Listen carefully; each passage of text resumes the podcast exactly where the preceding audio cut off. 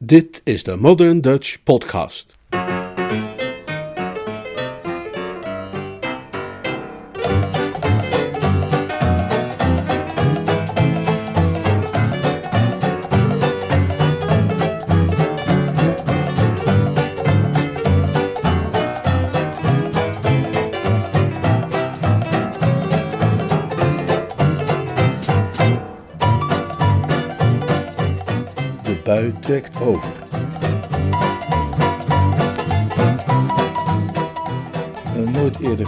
Vertaald verhaal van P.G. Woodhouse uit de bundel Nothing Serious.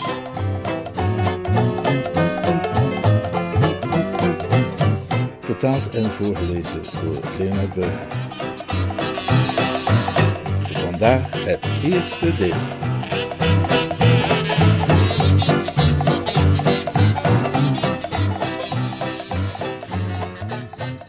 Een hard broodje suisde als een meteoor vanuit de wereldruimte rakelings langs de baardmans die met een ouder familielid de lunch gebruikte op de Drones Club en sloeg de pletter tegen de muur.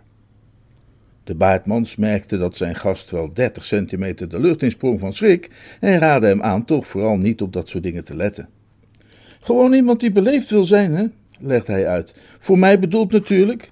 Waar kwam dat ding vandaan? Ik denk dat een van die twee jonge kerels aan dat tafeltje ginds het gegooid moet hebben. De baardman stuurde in de aangeduide richting. Had hij langer met die schildpadbril, kan er niet geweest zijn, zei hij. Dat, dat is Horace Pendlebury Davenport, de dartskampioen van de club. Als hij op mij gemikt had, dan zou hij me ook hebben geraakt, want hij is hartstikke goed. Het moet Bingo Little geweest zijn. Nog kaas? Nee, dank je wel. Zullen we onze koffie dan maar gaan drinken in de rooksalon? Dat is misschien wel veiliger. Ach, u moet het Bingo maar niet te zeer kwalijk nemen, zei de baardmans terwijl ze gingen zitten. Daar het hem opviel dat de gezichtsuitdrukking van zijn metgezel nog altijd wat gespannen was. Tot een paar dagen geleden hing er een zware schaduw over zijn leven en werd zijn huiselijke rust ernstig bedreigd. Gelukkig is de bui inmiddels overgedreven, maar eh, daardoor is hij nu een beetje boven zijn thee. Hm? Die dreigende bui waar ik op doel, was het kindermeisje van zijn zoontje. Is die jonge man vader? Nou en of, lieve hemel. Bingo is getrouwd met Rosie Ann Banks, de gevierde romanschrijfster. En zodoende heeft hij nu dit kind. Nou ja, Mrs. Bingo heeft er het meeste werk aan gehad, uiteraard, maar u begrijpt wat ik bedoel. Hè? En, en toen het kind er eenmaal was, moest er natuurlijk ook een kindermeisje komen. En vorige week hebben ze haar ontslagen. Maar als je iemand ontslaat, waarom zou dat moeten leiden tot zo'n uitbarsting van dierlijk gedrag? Omdat zij ooit ook Bingo's kinderjuffie is geweest. Dat is het springende punt.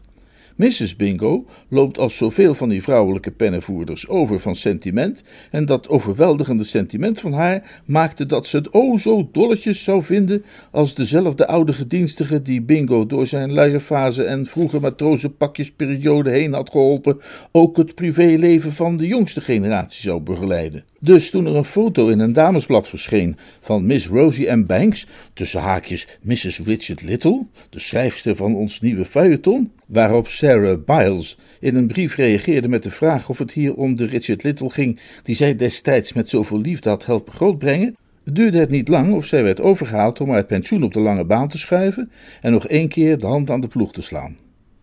Maar jouw vriend Bingo vond dat geen plezierige regeling? Mijn vriend Bingo vond dat absoluut geen plezierige regeling.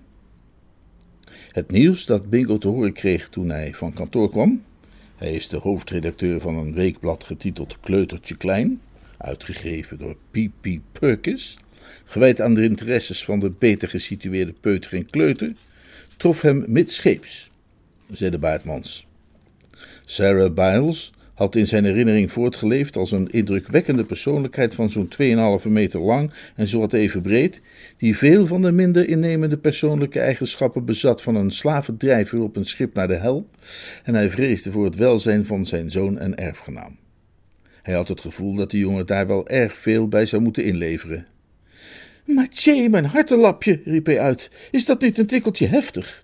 In de tijd dat ik diende onder juffrouw Biles, was zij een duivel in mensengedaante, bij het noemen van wier naam ook de sterkste kinderen rilden als even zoveel espenbladen. Och, maar nee, schattebout, protesteerde Mrs. Bingo. Het is een lieve oude schat, zo vriendelijk en zachtaardig. Tja, dat uh, moet ik toch maar van je aannemen, hè? zei Bingo weifelachtig. Ze kan met de jaren natuurlijk wat milder zijn geworden. Maar voor hij zich ging verkleden voor het diner, liep hij even bij de kleine Algernon O'Bray langs, schudde hem meevoelend de hand en gaf hem een reep chocola met nootjes. Hij voelde zich als een goedhartig uitgevallen manager in het profboksen die een nieuweling moet inzetten tegen een doorgewinterde kampioen. Verbeeld je dus zijn opluchting toen hij ontdekte dat Mrs. Bingo het niet bij het verkeerde eind had gehaald bij haar inschatting. Toen La Biles de volgende ochtend arriveerde, bleek zij, als voorspeld, een lieve oude schat te zijn. In de jaren sinds hij haar voor het laatst had gezien, was zij gekrompen tot slechts ongeveer 1,50 meter. De staalachtige glans die hij altijd had gemeend dat haar ogen bezaten, was verdwenen. En ook wekte zij niet langer, zoals tijdens zijn prille jeugd het geval was geweest, de bijzonder onaangename indruk voortdurend op het punt te staan gehoorzaamheid af te dwingen met behulp van een korvijnagel. Ze oogde zachtmoedig hij gedroeg zich uiterst beminnelijk, en toen ze haar armen om hem heen sloeg, hem een kus gaf en vroeg hoe het was met zijn maag, sloeg hij zijn armen om haar heen, kuste haar terug en zei dat het heel goed ging met zijn maag. Het was een toneel vervuld van hartelijke welwillendheid. De overgang naar het nieuwe regime verliep geruisloos, onder omstandigheden die absoluut tip-top genoemd mogen worden. Mrs. Bingo en Juffy Biles leken het met elkaar te kunnen vinden als de leden van een barbershop kwartet. Bingo zelf stond gematigd welwillend tegenover het oude kadaver, en aangezien Algernon O'Bray haar kennelijk mocht en zich bij haar op zijn gemak voelde, is het zeker niet te veel gezegd dat het gedurende een dag of twee in huizen Bingo een en al botertje tot de boom was. Ik herhaal, gedurende een dag of twee. Op de avond van de derde dag zaten Bingo en Mrs. Bingo na het diner vredig en op hun gemak samen in de woonkamer. Bingo met een spannend boek en Mrs. Bingo naast hem met een stelletje patience, toen hij haar plotseling hoorde giechelen. Bingo lacht zelf ook altijd erg graag en informeerde waar ze zo'n pret om had. Oh, nou, ik dacht even aan een verhaal, zei Mrs. Bingo terwijl ze nu luidop schaterde. Dat, een verhaal dat juffie Biles vertelde toen we Elgie in bad aan het doen waren. Het uh, soort verhaal dat ook uh, publicabel is? vroeg Bingo, want hij wist dat het er soms gewaagd aan toe gaat wanneer meisjes onder elkaar zijn. Nou, het ging over die keer dat jij jouw lappenpop Tita aan de jaspanden van je oom Wilberforce had gespeld toen hij naar een receptie moest op de Franse ambassade. Bingo kromp licht ineen. Hij herinnerde zich die geschiedenis maar al te goed, en in het bijzonder het vervolg erop, waarin een rol gespeeld werd door hemzelf, zijn oom en de onderkant van een pantoffel. Fysiek deed de oude wond hem niet langer pijn, maar psychisch lag dat anders, en hij was van mening dat het van meer smaak getuigd zou hebben van de zijde van juffrouw Biles de doden hun doden te hebben laten begraven. Ha, ja, zei hij, maar op doffe toon. Stel je voor, dat ze dat allemaal onthouden heeft. Oh, ze heeft een geweldig geheugen, zei Mrs. Bingo. Bingo keerde terug naar zijn spannende boek.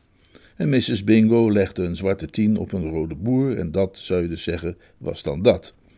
Maar Bingo, opnieuw in gezelschap van inspecteur Keen, op zoek naar de moordenaar van Sir Rollo Murgatroyd, die in zijn bibliotheek om zeep was geholpen met een stomp voorwerp, vond het lastig zich te concentreren op de diverse sporen en aanwijzingen. Tot op dat moment had de recrutering van zijn oude zorgmedewerkster hem, zoals we gezien hebben, alleen zorgen gemaakt voor zover het zijn eigen kleutertje klein betrof. Het was niet bij hem opgekomen dat hij ook zelf wel eens gevaar zou kunnen lopen. Maar nu ervoer hij toch een groeiend gevoel van ongemak. De situatie beviel hem niets. Hij had een nogal veel bewogen jeugd gehad, vol incidenten die hij maar moeizaam in de loop der jaren had verwerkt, en hij kon alleen maar hopen dat het niet Juffie Biles bedoeling was een ik ken hem maar al te goed van vroeger club te stichten en oude koeien uit de sloot te gaan vissen. Hij vreesde het ergste. En de volgende dag kreeg hij duidelijk bewijs dat die vrees inderdaad gerechtvaardigd was. Toen hij aan tafel de tweede portie van de jam-omelet op zijn bord wilde leggen, werd zijn hand weerhouden doordat Mrs. Bingo op dat moment scherp haar adem inhield. Oh, Bingo, lieverd, zei Mrs. Bingo. Zou je dat nou wel doen? Hè? zei Bingo, die vergeefs naar de betekenis zocht van haar woorden. Nou, met jouw zwakke maag, lichtte Mrs. Bingo toe. Bingo stond verbaasd. Hoe bedoel je mijn zwakke maag? Er is niks mis met mijn maag. Ik heb een ijzersterke maag. Vraag het maar aan iedereen op de drones, ik sta er onbekend. Nou ja, je weet wat er gebeurd is toen jullie kerst vierden bij de Wilkinsons toen jij zes was. Juffie zegt dat ze het nooit zal vergeten. Bingo bloosde hevig. Heeft ze je daarover verteld? Ja. Ze zegt dat jij altijd een vreselijk zwakke maag hebt gehad en dat je altijd veel te veel at op kinderfeestjes. Je ging maar door en door en door met eten en dan liep je naar buiten om over te geven en dan kwam je weer terug en ging gewoon weer door en door en door met eten. Bingo rechtte zijn rug en wierp haar een koele blik toe. Geen enkele man vindt het leuk om te worden afgebeeld als een soort kleine keizer Vitellius. En vooral niet in de aanwezigheid van een kamermeisje met oren op steeltjes, dat kennelijk gretig toehoort met het oogmerk straks de keukenmeid iets smeuigs te kunnen vertellen voor in haar dagboek. Um, geen jam omelet meer voor mij, dankjewel, zei hij ijzig. Kijk, dat is nu eens heel verstandig van jou, zei Mrs. Bingo. En volgens Juffy zou het ook een heel stuk veiliger zijn wanneer jij al die sigaretten en die cocktails zou afsferen. Bingo zakte achterover op zijn stoel met een gevoel alsof hij een klets met een natte sok op zijn oog had gekregen. Een paar dagen later werd het nog een stuk erger. Toen hij thuis kwam van kantoor en regelrecht naar de kinderkamer wilde draven om een lolletje te gaan maken met Algernon O'Bray, kwam hij in de hal Mrs. Bingo tegen. Hij vond haar manier van doen tijdens de gebruikelijke omhelzingen en hallo-hallo's al een tikje merkwaardig. Bingo, zei ze, ken jij een meisje dat Valerie Twistleton heet? Jazeker, dat is het zusje van Pongo Twistleton. Die ken ik al mijn hele leven. Ze is verloofd met uh, Horace Davenport. Oh, is dat zo? Mrs. Bingo leek opgelucht. Dus je ziet haar tegenwoordig niet meer zo vaak. Nee, niet zo vaak. Nee, hoezo? Nou, juffie zei dat jij je nogal weinig discreet had gedragen met haar tijdens die kerstviering bij de Wilkinsons. Ze zegt dat je haar maar bleef kussen onder de mistletoe. Ze zegt dat jij trouwens altijd alle kleine meisjes kuste. Bingo rilde. Dit was wel het laatste beeld dat een man wenste op te roepen voor het geestesoog van zijn echtgenote. Bovendien, een ridderlijke man schrikt er altijd voor terug de naam van een vrouw in opspraak te brengen.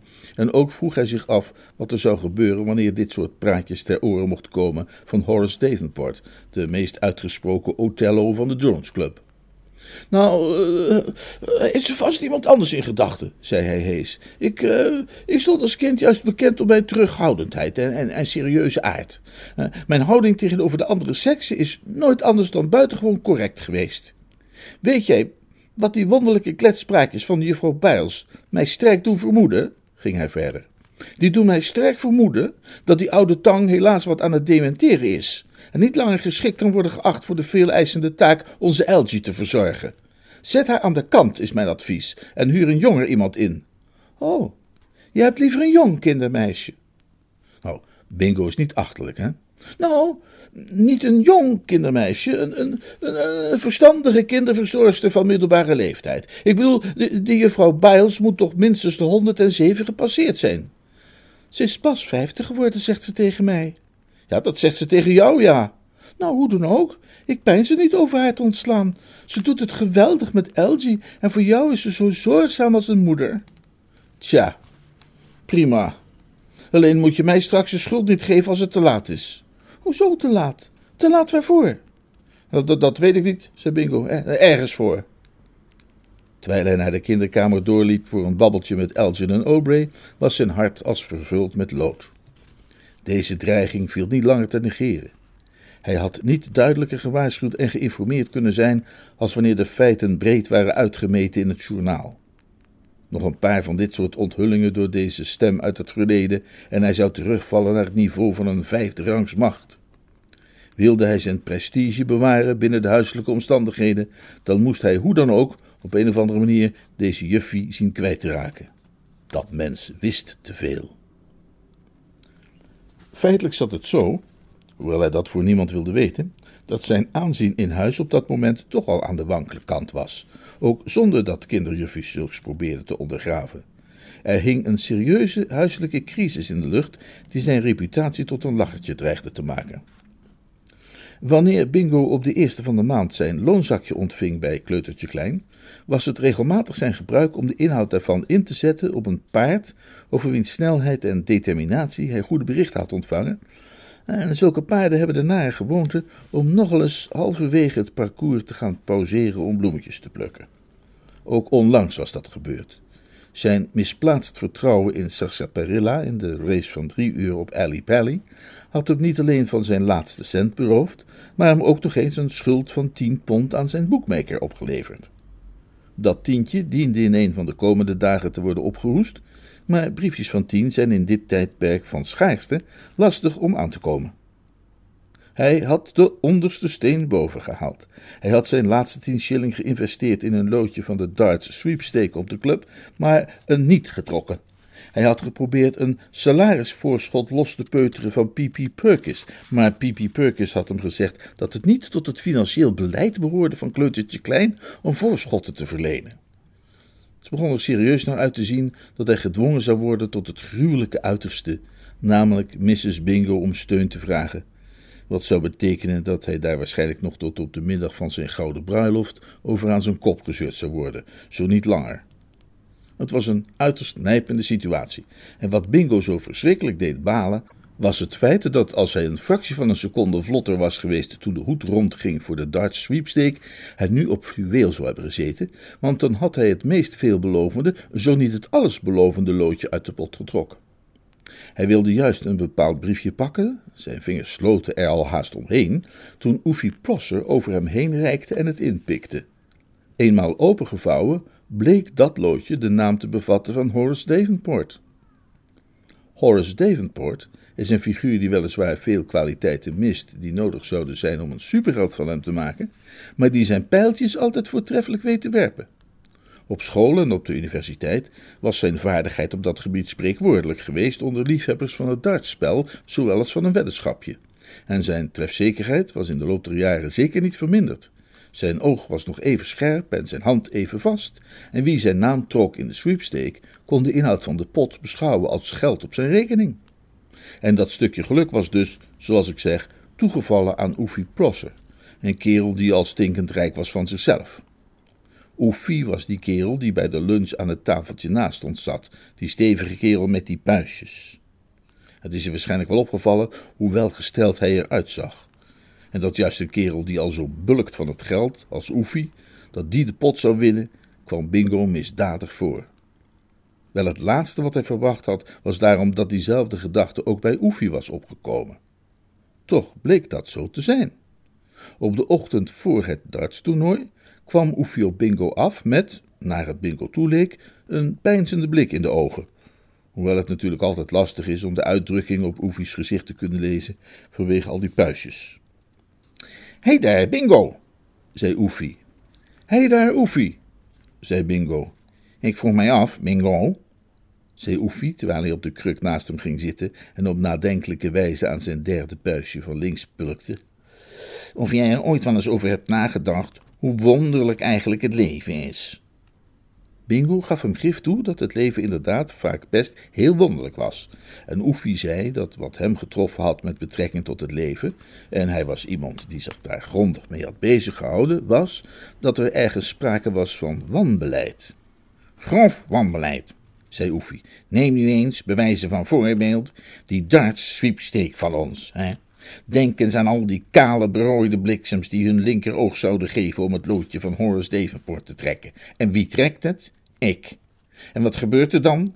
Horace wint natuurlijk, dus ik incasseer 33 pond 10. Ja, wat heb ik nou aan 33 pond 10? Weet je wat mijn jaarlijks inkomen is? Nee. En dat ga ik ook niet vertellen, want dan word je niet goed. Maar dat klopt dus niet, niet, Bingo, zei Oefie warmhartig. Dat is verkeerd, Bingo. En daarom ga ik dit loodje weggeven. Wil jij het misschien hebben, Bingo? Bingo sprong een gat in de lucht, als een forel die een vlieg vangt, en hij zei dat hij dat heel graag wilde. Maar Oefie leek zich te bezinnen. Daarna opperde hij dat als hij Bingo dat loodje gaf, het wellicht Bingo's zelfrespect zou kunnen schaden. En toen Bingo met grote nadruk zei dat naar zijn mening dat risico maar genomen moest worden, bezon hij zich opnieuw. Nee, zei hij tenslotte, ik zou het vreselijk vinden te moeten bedenken dat ik een vriend zijn gevoel van eigenwaarde had ontnomen. Ik zal jou dat loodje verkopen, Bingo, voor de symbolische prijs van vijf pond. Een pijnlijke kreet ontsnapte Bingo. Hij beschikte over voldoende kapitaal om straks de 4,5 shilling te betalen die de Drones Club rekende voor de lunch, maar meer ook niet. Hij schoot hem echter iets te binnen. Wil je dat aanbod een paar uur voor me openhouden? Tuurlijk, zei Oefie. Ik ben hier tot kwart over één. Geef me voor die tijd het geld en het loodje is voor jou. Wat Bingo te binnen was geschoten was het volgende. Thuis, in zijn slaapkamer, lag een stel diamanten machetknopen. Een cadeautje van Mrs. Bingo voor zijn meest recente verjaardag. En naar schatting zeker goed voor vijf pond in elke bank van lening. Wat kon eenvoudiger zijn dan die op te halen, ze naar de lommen te brengen, het Horace Davenport loodje te scoren, die 33 pond 10 op te strijken, terug te scheuren naar oom Jan, die manchetknopen te ontlommerde, et voilà, we zijn retour op het eerste honk. Het zou een meesterlijke oplossing zijn van het hele probleem. De bingo's houden domicilie in zo'n huis nabij Wimbledon Common. En het is een heel eind om daar te komen, maar hij wist het binnen de tijd te doen, onopgemerkt naar binnen te sluipen en zich weer te melden op de club om tien over één. Oefie was er nog en de vijf pond verwisselde van eigenaar. En Bingo, die van de pandjesbaas maar liefst acht pond en tien shilling had losgekregen en dus een kleinigheid te besteden had, haastte zich naar de Savoy Grill Room om een en ander te vieren. Er zijn momenten in een mensenleven dat de clublunch van 4,5 shilling eenvoudig niet goed genoeg is. Hij was na de maaltijd net terug op kantoor en wilde zich juist zetten aan de compositie van een weldoorvrocht artikel in de rubriek Hoe kleine handjes Juffie kunnen helpen, waarbij hij stilletjes wenste dat zijn eigen kleine handjes Juffie eens stevig bij de kaart zouden kunnen pakken om haar definitief de deur uit te helpen, toen Mrs. Bingo opbelde om te zeggen dat haar moeder, die in South Kensington resideerde, zich niet lekker voelde en dat ze daar maar snel naartoe ging en vannacht dus niet thuis zou komen. Bingo zei dat hij haar deerlijk zou missen. En Mrs. Bingo zei dat ze dat toch wel wist. En Bingo wilde al net gaan toedeloeën en ophangen toen Mrs. Bingo een kreetje slaakte. Oh, Bingo, ik wist dat er nog iets was. Door al dat gedoe met mijn moeder was ik het even vergeten. Je diamanten machetknopen zijn gestolen. Het was zuiver inbeelding natuurlijk, maar Bingo zegt me dat toen hij die woorden hoorde, het net was alsof Pipi Peukes, die hij door de deuropening in zijn kantoor kon zien zitten, plotseling zo'n Egyptische Oulet Tahil buiktans begon te doen. Zijn hart schoot hem in de keel en raakte verstrikt met zijn amandelen. Het duurde even voordat hij die kon ontwarren en antwoord kon geven. Mijn manchetknopen? Gestolen? Absurd! Oh ja, Juffie zegt dat ze jouw kamer aan het was en dat ze ze nergens kon vinden. Bingo was weer helemaal zichzelf. Nanny Biles, zei hij streng, is het mentaal onmogelijk een Turkse trom te ontdekken in een telefooncel. Je weet hoe ik denk over dat bazelende oude warhoofd. Je kunt geen woord geloven van wat ze zegt. Dus jij bent er niet voor om de politie erbij te halen? Natuurlijk niet. De politie heeft het al druk genoeg. Het gaat niet aan om die mensen hun tijd te verspillen. Juffie zegt dat de politie bij alle pandjeshuizen langs zou gaan om te informeren. Precies. En weet je wat er dan gebeurt terwijl ze daarmee bezig zijn? Dan vinden er intussen wel vijftig moorden plaats en er is geen enkele smeris op straat om daar wat aan te doen. Soms zou een mens toch zo graag willen dat die juffies ook maar iets van een sociaal verantwoordelijkheidsgevoel zouden bezitten. Oh, maak je maar niet druk over die manchetknoppen. Ik kan je zo zeggen waar die liggen. Die liggen. Uh, uh, nou, sorry, dat ben ik nu even vergeten, maar dat schiet me zo weer te binnen. Nou ja, pip pip, licht van mijn bestaan, zei Bingo en hing op. Het eerste wat hij deed nadat hij de hoorn had neergelegd, dat zal u niet verbazen, was zijn hoed te grijpen en zich naar de drones te haasten voor een snelle slok. Want ondanks de onversaagde houding die hij daarbij had getoond, had het nieuws dat de onreglementaire absentie van de manchetknopen was ontdekt, hem tot op zijn grondvesten doen trillen. En nu nog steeds voelde hij zich een beetje als Eliza op de ijsschotsen die het geblaf hoorde naderen van de bloedhonden die haar achtervolgden. Maar al bij de eerste teug van het genezen tonicum keerde de rede terug op haar troon en verzekerde hem dat er absoluut geen reden was tot paniek. Het dartstoernooi, zo onderwees hem de reden, vond morgen plaats. Hij droeg het Horace Davenport loodje bij zich. Dus zo zeker als morgen de zon opging, concludeerde de reden, zou hij de ontbrekende kleinodiën rustig terug kunnen leggen zodra hij morgenmiddag thuis kwam. Juist wijde hij enige toegenegen gedachten aan Horace Davenport en constateerde nog eens hoe gelukkig hij was het enig aandeel te bezitten in een pijltjeswerpen van diens unieke vaardigheid, toen zijn aandacht werd getrokken door een diepe zucht in zijn nabije omgeving. Hij keek op en zag diezelfde Horace naderen. En met een plotselinge, heftige schrik merkte hij op dat er iets helemaal verkeerd moest zijn gegaan in het gestel van deze Davenport. Diens gezicht was bleek en vertrokken, en de ogen achter de glazen van zijn schildpadbril waren als de ogen van een dode vis. Wel zelderement, Horace, zei hij op bezorgde toon, want uiteraard had hij zo vlak voor het dartstoernooi liever een Horace Davenport gezien met blozende wangen en glanzende ogen, vol fut en energie en vast van plan om te winnen. Jij ziet er behoorlijk verwassen uit, zeg. Wat is er aan de hand? Dat zal ik je vertellen, zei Horace Davenport. Je kent toch Valerie Twistleton? Jawel. En je weet dat ik met haar verloofd ben? Jazeker. Nou, dan hij het lelijk mis, zei Horace Davenport. Want dat ben ik niet. We zijn uit elkaar. Hoe dat zo is hemelsnaam? Tja, uit mij vraagt ze verliefd op iemand anders. Wat een onzin. Nou, dat ben ik niet met je eens. We hadden ruzie over een of andere kleinigheid en vol dat geen enkel meisje een man de bond zou geven over zoiets onbenulligs, tenzij ze eigenlijk al voor een ander had gekozen en alleen maar een voorwendsel zocht om hem aan de kant te zetten. Bingo's gevoelig hart was natuurlijk geraakt, maar hij kon toch ook Horace's grote opdracht niet vergeten. Uh, heel vervelend, zei hij, maar je moet het je toch niet te veel aantrekken hoor, want dat is slecht voor je vorm. Mijn vorm? Voor de dartswedstrijd morgen. Oh, dat. Ik doe niet mee, zei Horace somber. Ik trek me terug. Bingo slaakte een korte jammerkreet als een Canadese wolf die zijn teen heeft gestoten aan een scherpe rotspunt. Jij trekt je terug? Ja, zo vroeg Oefie Plosser dat ook al toen ik het hem vertelde, op zo'nzelfde hysterische toon. Maar ik mag een bied zijn, ak begreep waarom jullie dat zo verbaasd. Dacht je dat ik na wat er gebeurd was nog in de stemming zou zijn om pijltjes te werpen? Er was Bingo een verblindend licht opgegaan. Ik vraag me af of er meer dan vijf of hoogstens tien kerels op de club zijn die het sneller doorhebben dan hij, wanneer er sprake is van verlakkerij. Hij realiseerde zich nu, waar hij zich natuurlijk de hele tijd al van bewust had moeten zijn, dat Oefie, ondanks zijn kolossale rijkdom, altijd al iemand was geweest die tien mijl zou gaan lopen in te krappe schoenen als hij wist dat ergens ook maar het kleinste voordeeltje te behalen was. Als hij bedacht met wat voor geraffineerd spelletje Hoefie hem die vijf pond had weten te ontfutselen, voelde hij een vlammende weerstand in zichzelf oplaaien en met een welbespraaktheid waarvan hij niet wist dat hij ertoe in staat was, begon hij nu op Horace Davenport in te praten om hem zijn voornemen zich terug te trekken uit het dartstoernooi te laten herzien. En zo aangrijpend wist hij de ellende te schilderen waarin hij zou vervallen wanneer Horace zijn naam werkelijk van de deelnemerslijst zou schrappen, dat diens betere gevoelens bovenkwamen. Ja, dit is een heel nieuw perspectief, zei Horace. Ik wist niet dat Oefie jou dat loodje had verkocht. Ja, goed. Om jou een plezier te doen, bingo, zal ik dan voor de goede orde in de arena verschijnen. Maar ik zou er maar niet te veel van hopen ik jou was. Het is lastig pijltjes mikken als je hart gebroken is. Ik zal zo weinig kunnen zien door de tranen die in mijn ogen staan, dat ik me afvraag of ik wel een enkele dubbele zal kunnen gooien.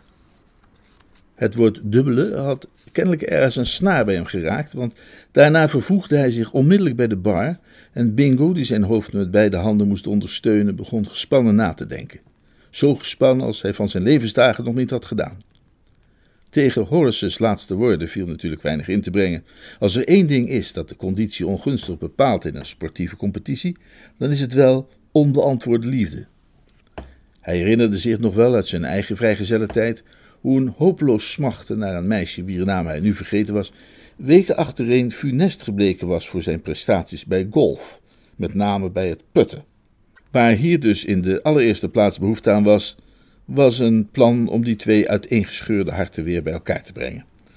Als het liefdeslicht opnieuw ontstoken kon worden in de ogen van Valerie Twistleton, zou dat Horace Davenport ongetwijfeld terugbrengen in wedstrijdconditie en het loodje met zijn naam erop zou opnieuw 33 kerngezonde Pietermannen waard zijn. Hij had het gevoel dat het toch niet zo verschrikkelijk moeilijk zou hoeven te zijn om dat liefdeslicht weer op volle sterkte te krijgen.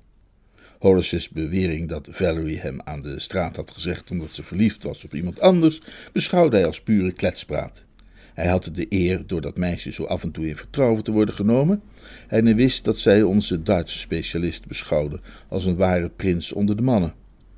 Er was kennelijk sprake van niet meer dan zo'n ruzietje tussen gelieven als wel vaker voorkomt, en hij was ervan overtuigd dat zoiets eenvoudig recht te breien was door middel van een paar welgekozen woorden van een ervaren man van de wereld. Waarom zou hij dan niet die Valerie eens even opbellen?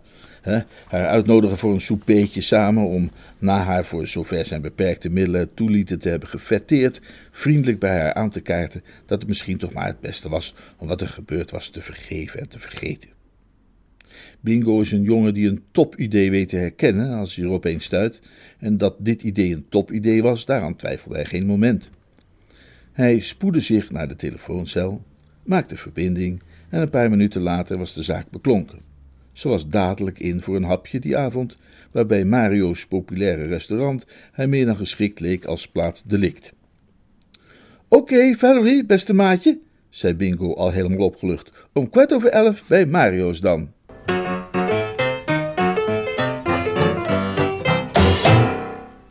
Dit was het eerste deel van dit verhaal. Volgende week volgt in de Modern Dutch Podcast het tweede en laatste deel.